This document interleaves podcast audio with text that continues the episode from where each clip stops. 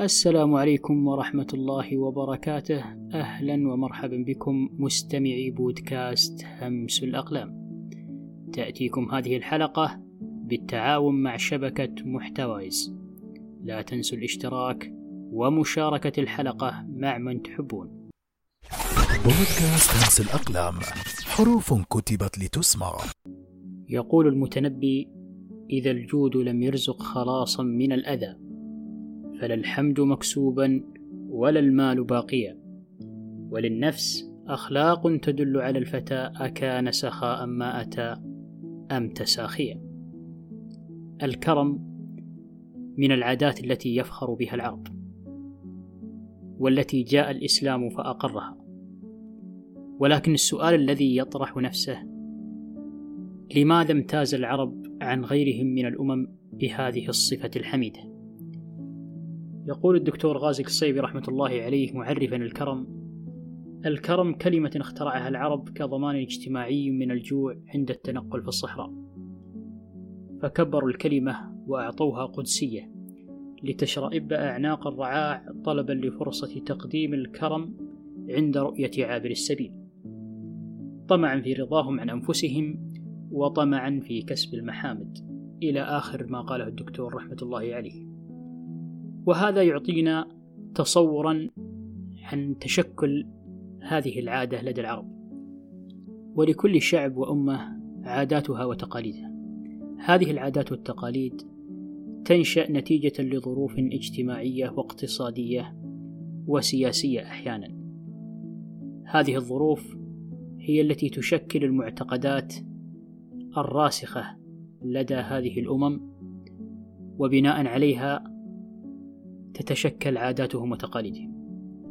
فإذا أردنا أن نتعرف على عادات الشعوب وتقاليدها لا بد أن نبحث في المعتقدات التي صنعت هذه العادات.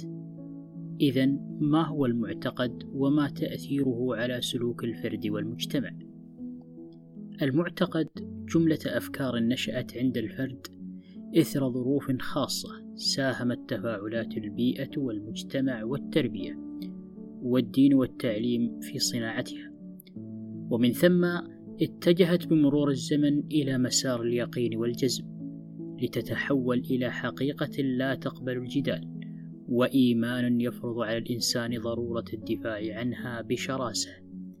بل معاداة من يخالفها عندئذ تتحول الأفكار إلى قيم ومشاعر متأصلة في داخل النفس يعد المساس بها انتهاكا لحرمة من يسلم بها. وأفكار المعتقد تصبح حالة جماعية حينما يلعب الفرد دورا كبيرا في التأثير على الجماعة. تتشكل بعد ذلك في صور طقوس وتعاليم وواجبات ومبادئ كما أنها تفرز مجموعة من التقاليد والأعراف والعادات ذات الطبيعة الشعبية أو الدينية أو القومية. وكما أن هناك معتقدات هدامة نسعى لاجتثاثها من عقولنا. فهناك أيضا معتقدات إيجابية هي التي شكلت لدينا السلوكيات والعادات التي نفاخر بها كالكرم والشجاعة والنخوة. فلا بد أن نحافظ على هذه المعتقدات ونرسخها في عقولنا ونعلمها للأجيال من بعدنا. أما تلك المعتقدات الهدامة فلا بد أن نسعى إلى اجتثاثها ودحضها من خلال الأدلة والحجج والبراهين. ولنحمي أنفسنا من تشكل معتقدات هدامة جديدة لا بد أن نراقب أفكارنا.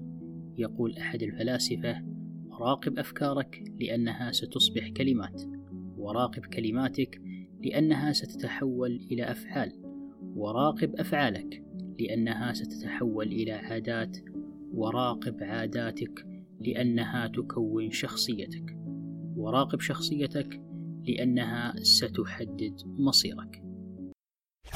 بودكاست همس الأقلام حروف كتبت لتسمع فرعوا لها أسماعكم.